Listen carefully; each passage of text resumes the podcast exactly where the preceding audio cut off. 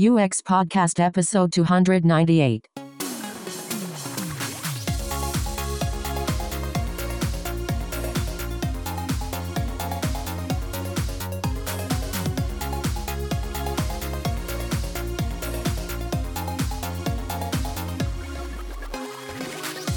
I'm James, I'm Pat. and this is UX Podcast, balancing business, technology, people, and society every other Friday since 2011, and with listeners all over the world, from okay Dominica to Sao Tome and Principe. Ooh, I noticed that you actually had some help there. You've written out how you would say it. Yeah, the thing is that even though we visited um, Portugal a fair few times during the years, but I haven't really got the hang of Portuguese. Um, so, so there we had a Caribbean island and a, a West African island. yep. And today, our dear listeners, we have for you a link show, uh, which is when James and I go off on two articles and uh, uh, try to dissect their meaning. Uh, we found on these on our digital travels, and some of them have been this time found for us. And we have time for two articles. The first one out is how car culture colonized our thinking and our language. I paused there for, for James to take over, but he, he was too slow. You, well, I, I did come in exactly the same time as you, so arguably I was just as fast as you. That's a fascinating article about about language. Uh, it's actually from uh, the Guardian uh, and their bike blog, which is really interesting as well. Uh, and the second article out is Figma is making you a bad designer. Now, this is an article that we've actually had in our short list of articles to discuss on this type of show for, for a little while. Um, but what allowed it to make the cut this time was the um, the news that many of you will know um, that Adobe has um, bought Figma for twenty billion dollars. I love that figure. but we're, we're going to get to that article later. We'll start out with car culture. So, how car culture colonized our thinking and our language. You know, this is a this is a translated article, isn't it? This is an article that um, we found on the um, the Guardian, um, which is a British um, newspaper website. Um, originally written in Dutch um, by two um, Dutch authors, And those Um, authors are Thalia Verkade and Marco te Brömmelstroet. fantastic, Per. I have no idea if that's correct, but I tried. Better than me. and it was translated by Fiona Graham uh, of the Guardian. And diving in, because I think we'll have some some examples to read out from this article, because I, lo- I just love it when I read something that has s- small nuggets of insights that completely make me rethink and reevaluate my thinking processes, and realize how limited I am in my thinking sometimes. And, and when you shared this article with me, Per, uh, one of the first things I thought about is that drawing that you shared before about the electric scooters and the pavements. Oh yeah. So even before I even read this article, I had I had that picture um, in mind. So I guess now we have to include that uh, a link to that in the um, in the show notes. Exactly. Um, so, as you might uh, well feel has been suggested already by the title, is that our thinking around cars is is somewhat controlled by uh, systemic things in society. So, the way we speak about cars is actually also centered on cars, which means that when we talk about other people or motorists or cyclists, we don't talk about them in the same way. We don't center them. Uh, so just the first paragraph of, of the article makes you think when we block traffic from a street, like for a sports event or a street party, we say that the street is closed. So the street is closed when we when we block it for cars, but it's but it's only closed for cars. It's actually now open to people, uh, which is It's fascinating. fantastic. it's very fascinating. It's fantastic. Just that that first example, you're you're just going, oh my god, we're just we're just framing this completely wrong. We've we've kind of focused on the, uh, I suppose, on the negative aspect. I suppose you could talk. I mean, well, maybe not negative aspect, but yeah, it just focuses on the wrong bit. It's a good thing for all these people and for the sporting event that the the street is available to them. Exactly. And, and they go on to say that this is actually something that's only been uh, happening in the past century. I mean, previously, streets have al- always been for many things for, for talk, for trade, for play, for work, for moving around. And now it's about having helping cars get from A to B as quickly and efficiently as possible.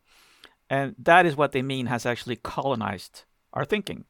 Uh, Yeah, the quote there is um, this idea is so pers- um, persuasive that it has colonized our thinking around tra- oh, traffic and roads. And a large part of, of the text is actually is, is from an interview with a a transport researcher.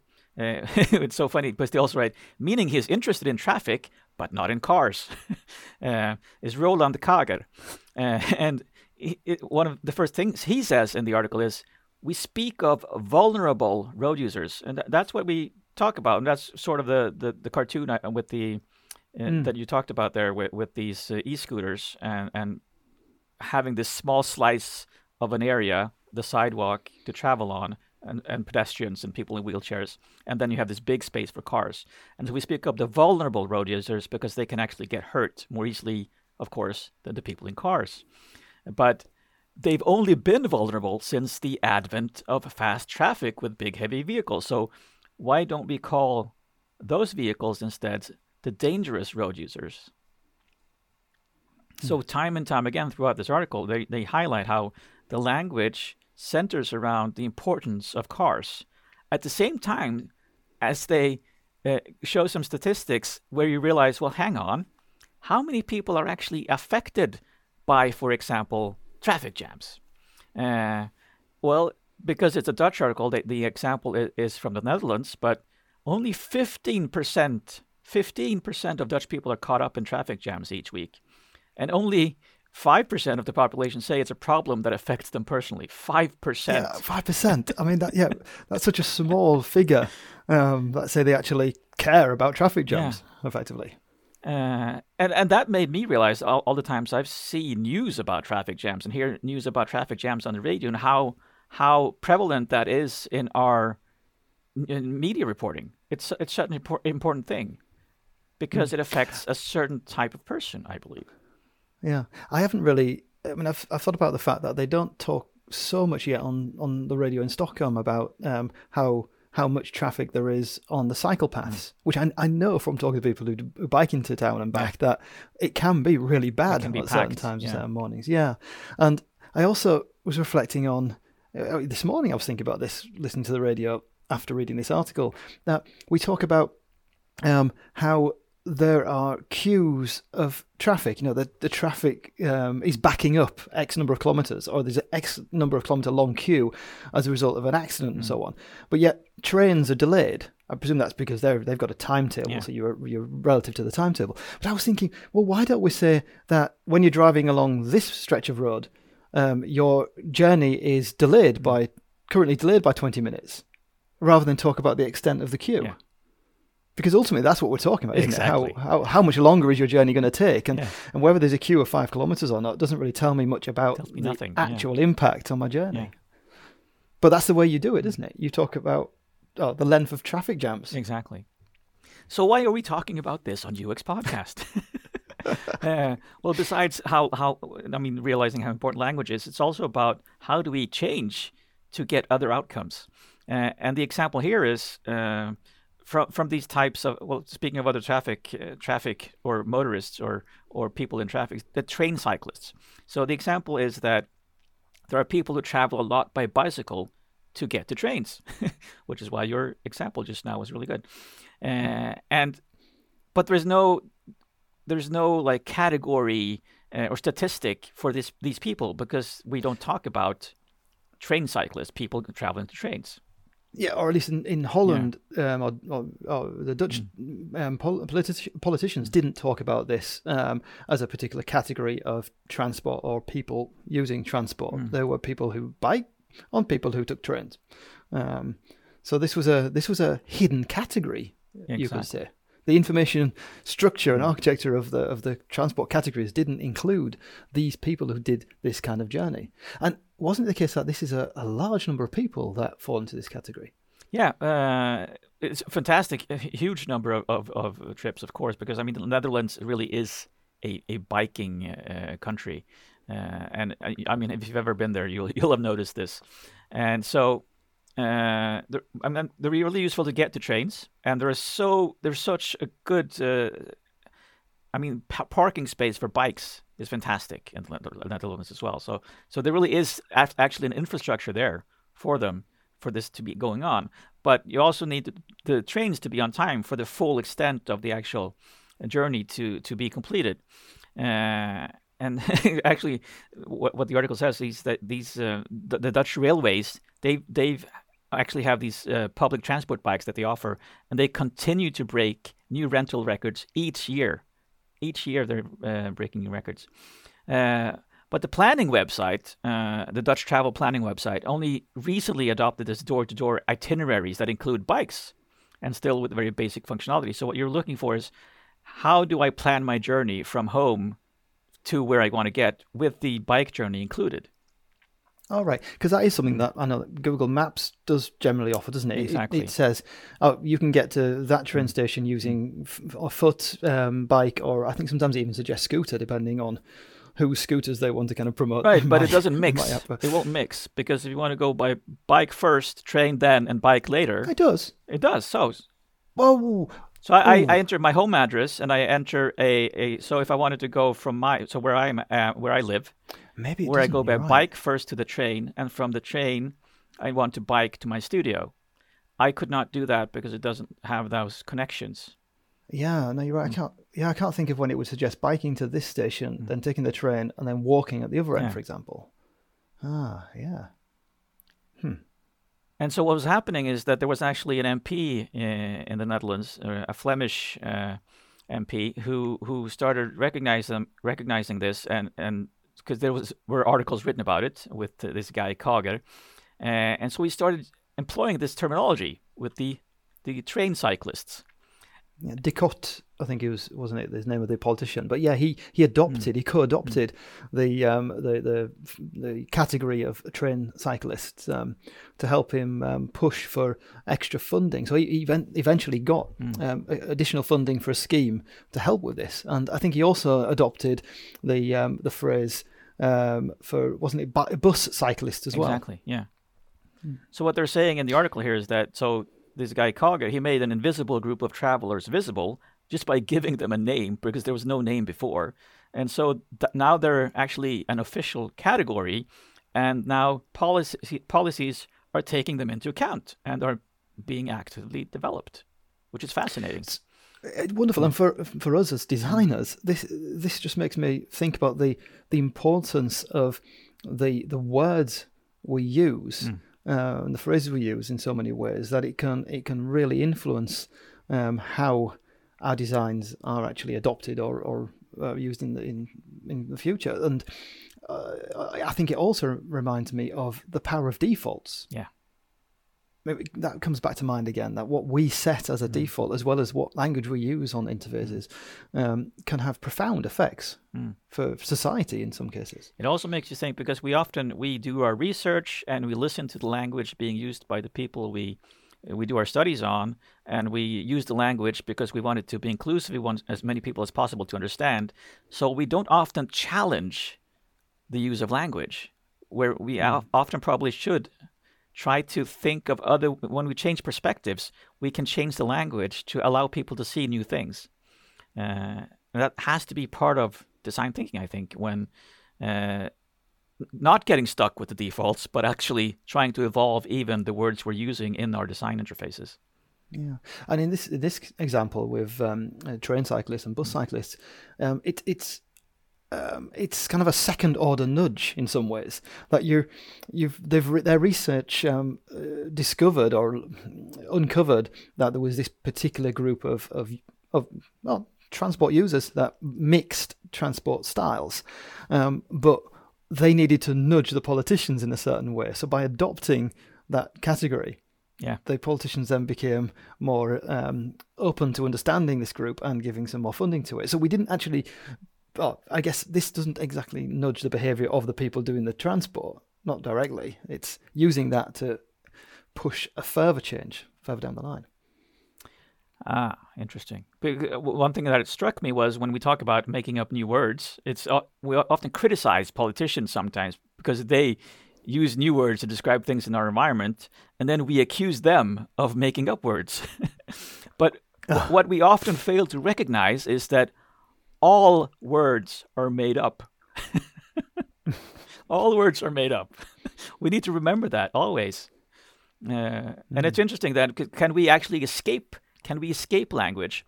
And that's something that I think a lot about when I actually when I'm talking to you and, and I'm being bilingual. And it's interesting when you and I uh, attend dinner events or something, and everybody's bilingual, and we, we, we switch language mid sentence. And it's interesting because I think you've said to me once, I often choose the word that I think makes the most sense, or the one that feels that carries the most meaning of what I want to say, recognizing that language is always going to be interpreted in some way by someone else, and you're trying to always adapt it to that to that effect. Yeah, that it has its roots in not just the culture that you've been submersed in, Mm. but your entire life experience.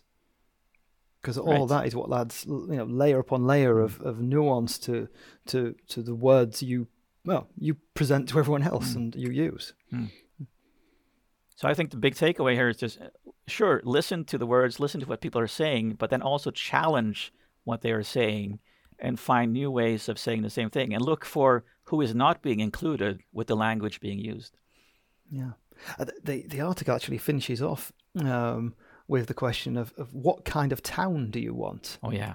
Um, which is which is interesting. So, uh, and also, uh, um, we could rephrase it and, and reframe it to to maybe even what kind of internet do you want, or, uh, or even ultimately what kind of world do you want? Yes. Because it, it's it's not just limited to to transport Mm. um, in the Netherlands um, in a town. This um, this I think you can. You can pull, you can abstract and pull um, apart. Yeah, it made me think a lot about ethics and how I can rephrase things to help people understand working towards something that is value driven rather than data driven. Data driven is one of those words that's become so uh, Hmm. ubiquitous in, in the design world now. Oh, what we're so data driven, and that's supposed to be a positive, and it isn't always. No. Computer says yes. Now we are going to talk about Figma. Yes. Now, as we alluded to at the start of the um, show, the um, this has been an article that we've we've we've had on the list for a little while. Um, I mean, yeah, it was it was one that was written um, at the beginning of the summer, I think in June, um, and it's Figma is making you a bad designer um, by Emily uh, Schmittler. Schmittler. Um, uh, who is um, director of product design at Included Health. But what really kind of, oh, I suppose, pushed it into this show um, is the, the news this week um, that uh, Figma has been bought by Adobe. Mm. And this has been a big bit of news. Um, not only because um, Adobe have, no, they're going to pay $20 billion for Figma, which um, is an absolutely astounding amount of money. Um, and I think Jared Spool he he um, asked the question about well you know if, if Adobe had twenty billion dollars to spend on a design tool, why didn't they kind of get their an, an army of nine thousand designers or whatever to work flat out on creating the ultimate tool and do it for cheaper? I think I also saw I saw Jared Spool write, uh, "Adobe is where all great design tools go to die." yeah, and there is a bit of truth in that. If you if you feel the pulse of, for example, design Twitter or the design community this week after this news broke, um, there weren't a lot of really really happy people. Is my you know my quick gauge of, of how that seemed to be. Yeah. There was a lot of people not really happy about this, um, which is which is interesting um, because I suppose you know me and Per, uh, over the years we've talked about it. We've even interviewed people about it. And Kate Rutter, when we talked to her, we we chatted to her about um, lifelong learning and how design tools come and go, Mm. and they do. They really do come and go. Um, but the the thing with Figma and being bought by Adobe and the worry for a lot of people is that um, Figma had. This is my understanding again of, of what people have said out there is that it's not just about Figma as a tool. Um, Figma had a freemium model for their tool, so you could use Figma for free. Um, and it also was, um, or is, sorry. It is. Speaking of it in the Shouldn't past talk about it in the past tense if it's already dead. God, um, it's, as, as well as having a freemium model where you could actually use the tool for free, um, then you also could use it via the web, which means you can use it from a Chromebook, you can use it from um, a Windows machine, you can use it from any platform that can run a modern web browser. You don't need to have a Mac. And also, a big big point is if you're traveling and don't have your computer with you, you can go to a library and fin- finish your design. Yeah. So so basically, Figma has has been has opened the door for many designers outside of that elite group of Mac owning Adobe license holders, who Or are the kind of the Yeah. uh, Sketch as well Yeah. Mm. was was um, um, Mac only, but but the, you know if you think about traditionally the design tools. Mm. They have been a really elitist thing that it's only people with very expensive equipment and a very expensive Mm. license could actually use a lot of these tools. Whereas Figma made this open to to a lot of people that hadn't previously maybe been able to to use a design tool of this standard and quality. Which might be going now. And a lot of people are worried about the fact that it will go into the Adobe world and it will then become part of the Adobe licensing model. Exactly. Um, and that's a very different thing. Mm. Anyway, that was preamble. Fantastic. That wasn't actually the article. Not completely. Hmm. Um, there are aspects of what we just talked about in the article as well. And so this article by Emily Schmidtler uh, from June, I, I I I just love this article because it's it, it resonates so much of what I, I'm thinking always around these tools when uh, thinking of design schools and and the students are so panicked about what tools they need to learn uh, and realize when they come out, well, depending on where they start working, that it really isn't about the tool; it's about the process. It's always about uh, the outcome of your work, and and the tool isn't the main thing. It is. You're absolutely right. But at the same time, organizations keep asking. They for keep asking. I mean, the job ads keep keep asking for it, so I understand their worry. Absolutely. Exactly. It's a, there's a there's a Mm. loop there. There's a, a negative spiral, I guess, in some ways that the you know the job ads ask for these tools like Figma, so they want to learn these tools like Figma. But in the opening part of the article, um, it it says, um, well, um, just as my lovely professors um, said when she was at design school, um, knowing how to wireframe or to mock up in a particular tool, hundred percent did not matter. In fact, all the projects I've done in those tools, I didn't particularly like despite all my effort, they ended up looking templated with little new or interesting thinking. Yeah. They, she didn't. She got the feeling that it, doing all this work in these high fidelity mock-up tools, didn't ultimately um, achieve what she was hoping to. Mm. Yeah, that's a great way of, putting it. She didn't even use these in her interviews uh, for work. Uh, Yeah, it wasn't included in part of her portfolio. Yeah, exactly. Um, interesting. But um, she was goes on then to say that um, it's after that she decided that um, if I couldn't do my job with pen and paper or whiteboard and marker, then I wasn't a very good designer. Um, to this day, I find the sentiment um, to be at my advantage. So here she's talking about the mindset of of being sketch first, um, as opposed to being oh, design tool first. That you jump. and when you say sketch first, careful now. Ca- sketch first means Ooh, pen and paper yeah. first. God, what a clever name they gave that tool. so yeah, um, so so drawing something is that okay for me to say? Drawing When you does- can do does- digitally as well. You you actually mean pen and paper, don't you? But I draw on the iPad, so that it's sort of a hybrid. Yeah. Oh, see, back to words again, Per. Anyway, Mm. But doing low something, fidelity is what we're saying, really. d- doing something away from um, oh, a high fidelity Mm. design tool. Yeah, that's probably what we're we're talking about. Um, so, um, tying into what we said about design tools and, and how they come and go, she um, shares a video from um, April 2019, I think it was, uh, which is about three years ago. And um, in this, oh, it's called "How to Pick the Right Prototyping Tool." and there's a point in that video where it shows lots and lots of um, of tools. Uh, it has it on like a um, a scale of um, of of uh, how high fidelity they are and how easy they are to use. And this t- this picture, this chart, includes more than a dozen design tools. Um, I haven't counted exactly how many, but it- there's a, there's at least twelve to fifteen design tools on this um, slide. I just counted. 16. Well done, Per. Yep, good, thank you. 16. Yeah. And in amongst that 16, there is no Figma. Yeah. I love that. It's April 2019, and there is no Figma. When we get to, if you if we kind of whiz forward now to 2021, Figma has been declared as the most common prototyping tool or design tool that we use in the design community, full stop. Hmm.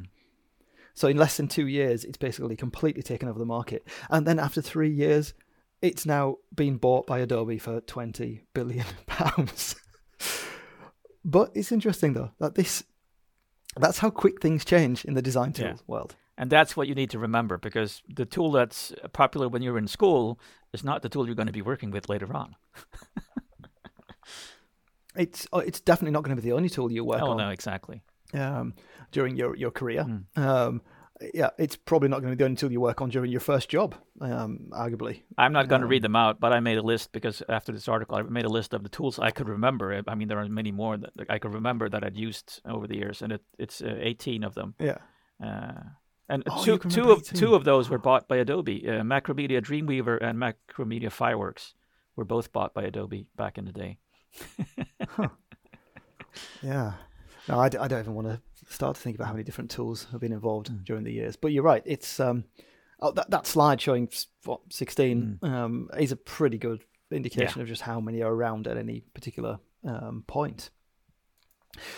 But um, um, so these tools like Figma and Sketch, um, are, what um, Emily points out there is they, they do have things like built-in libraries. Um, so designers can include pre-made components really quickly in designs, and and whole teams of designers can work off a single source of truth to keep designs um, consistent um, across many files and many screens of pages and so on. So um, prototyping um, has become um, uh, prototyping itself has become easier with with integrated um, or um, inbuilt capabilities. And Figma now has has a whiteboarding tool, another collaboration tool. You can chat and work simultaneously on on designs. So it, to quote her, it really is awesome. With these robust capabilities comes a very strong gravitational pull for designers to work solely in these tools, and that's a big problem Yeah.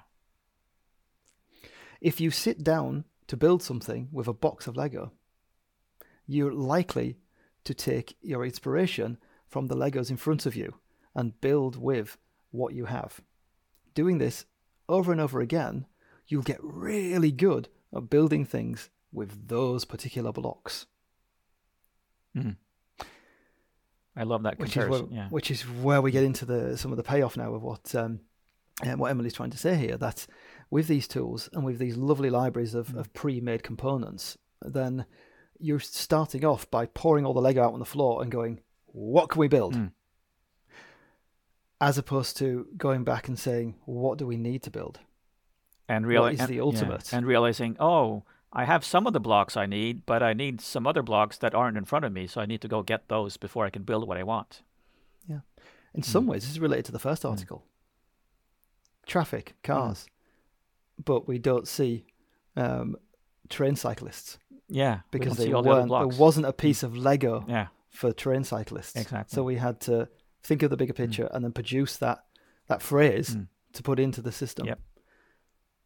So, you know, um, if you, and it goes on, if however you draw a couple of pictures of what you might like to build first, then you sit down with the Legos, you might find that you have some of what you need, but you also need a few new blocks to accomplish your creative goals.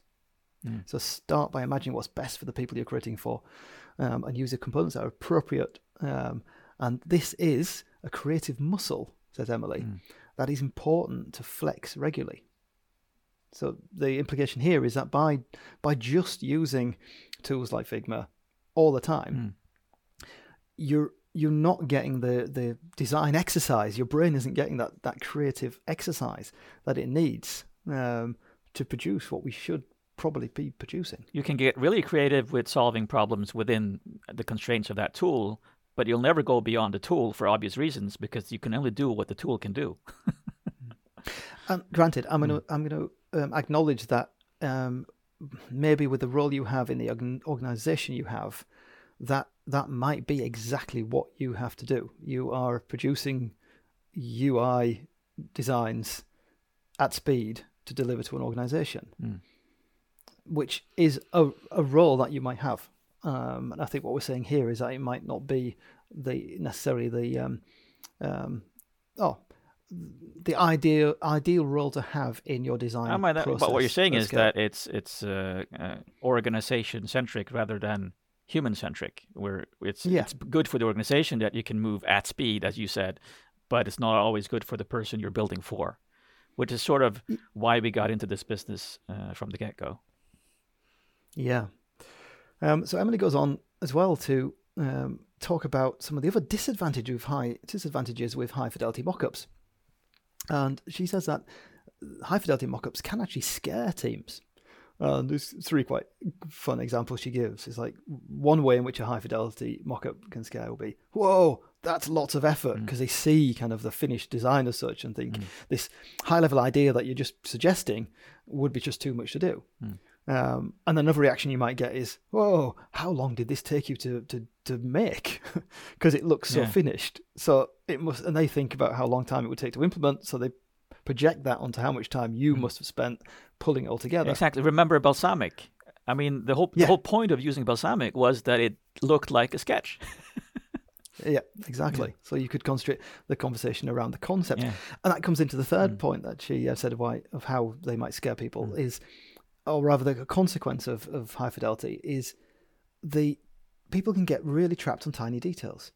Linking what you said about Balsamiq, the tool that was very sketch based, um, very yeah, pen and paper based in its appearance. Um, there'll be a small detail that looks very finished, and you get kind of say, "Oh well, how does that work? Why is it there? Why does it look like that?"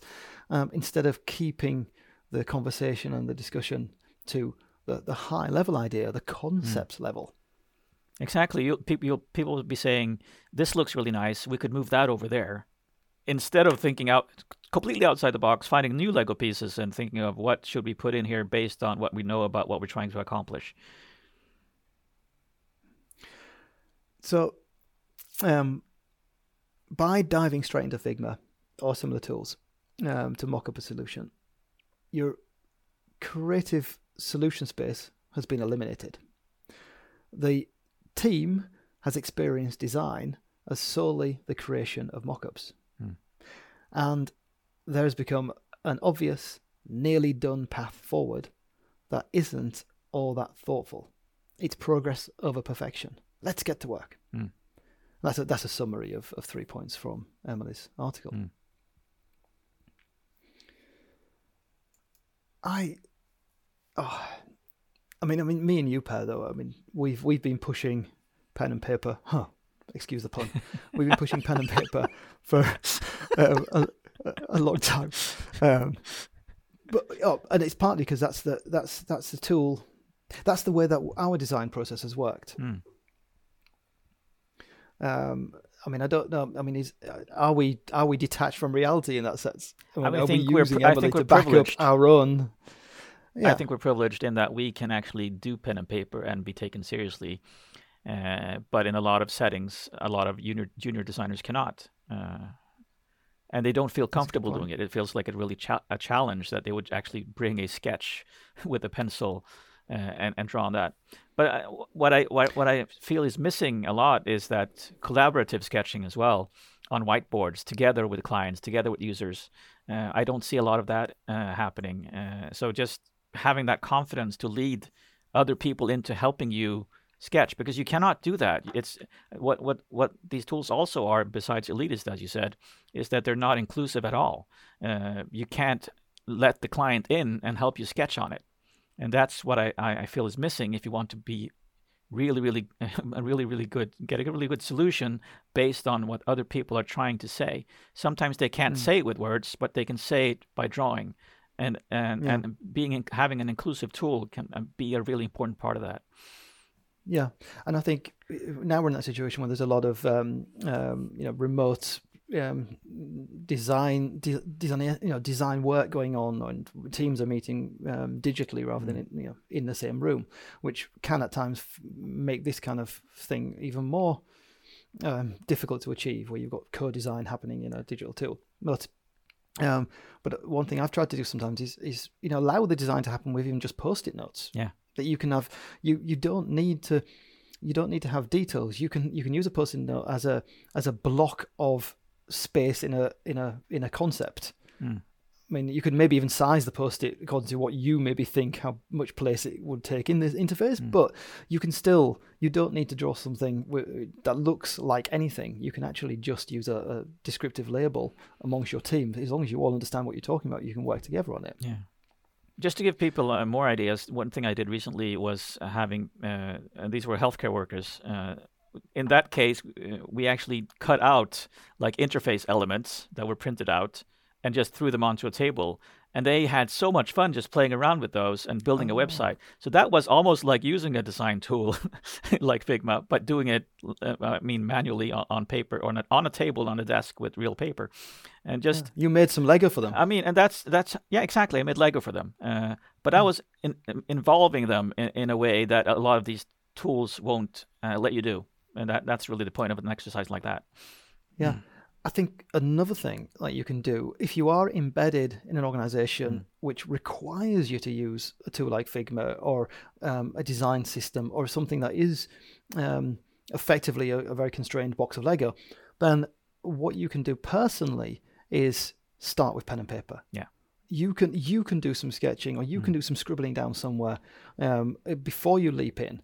Um, and another suggestion um, that um, Emily's got in the um, article um, is remember to play. Yes. Oh, I love that. Sketch. That's the best one. the weirdest idea you can Mm. come up with. Even even drawing some anti patterns and just play with Mm. stuff. This again is a is a exercise that's really really um, you know made for doing outside of the Mm. digital screen, and you can do it personally. So you're doing the exercise. This is like you doing a, a kind of um, a session at the gym before going to work, or you know during a break or something. You're actually Mm. putting putting these you know, your brain, your creative brain, to work and trying out some of these things. And then yeah, maybe then you do go into um, the normal design flow that you have at your organization, but you've you now are fit and healthy. Yes. I think. I mean, that's uh, that's the most important takeaway. I think just that. Remember to play.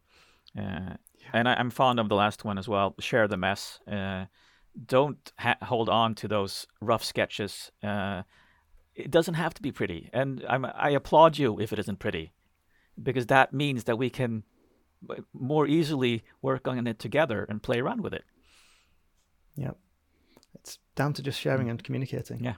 um, which loops back to what she says at the beginning of our um, article about what she learned at design school and that whole thing about communicating ideas. And no matter if you have something that can communicate your idea, then it works. Yep, exactly. Have we got some good recommended listening for people? Oh, we do. Uh, one of my favorite ones is uh, Paper Prototypes, uh, episode 209. I think that was a design school that what I think it wasn't it Instagram. They posted a video, an Instagram video of a paper prototype, and they got so so much criticism for that. And so we went in there and talked about sketching again and the importance of low fidelity prototypes. Another one that um, I think you should listen to. Um, we've almost certainly suggested this before, but it is one of those ones you need to keep back, go back, keep going back to and listen to. Is visual thinking with Eva-Lotta Lamm, um, episode two hundred and thirty-four, um, where she talks about the, well, some of the benefits of, of of using pen and paper to explore your thoughts. Nice, I love that one as well. That's like my mantra. That episode. I, it's hmm. just, So all in all, though, it's okay. Figma's bought Adobe, but design will go on. So the links to these articles can, of course, be found in our show notes on uxpodcast.com. And one of our teams of volunteers is one that listens to episodes ahead of publishing and notes down relevant links that come up during the show. And this team could really do with some extra people. So if you'd like to help, In fact, Per, Yeah. to interrupt a little bit, all our teams could do with extra people. that's true. That's a very good Mm. point. transcript yeah so transcript help um, reference help and publishing yeah. um, especially the transcript and the um, uh, references always looking for lovely listeners to help us there So just email us at uh, hey at uxpodcast.com, which is a Swedish hey with a J or an English hey with a Y. Remember to keep moving. see you on the other side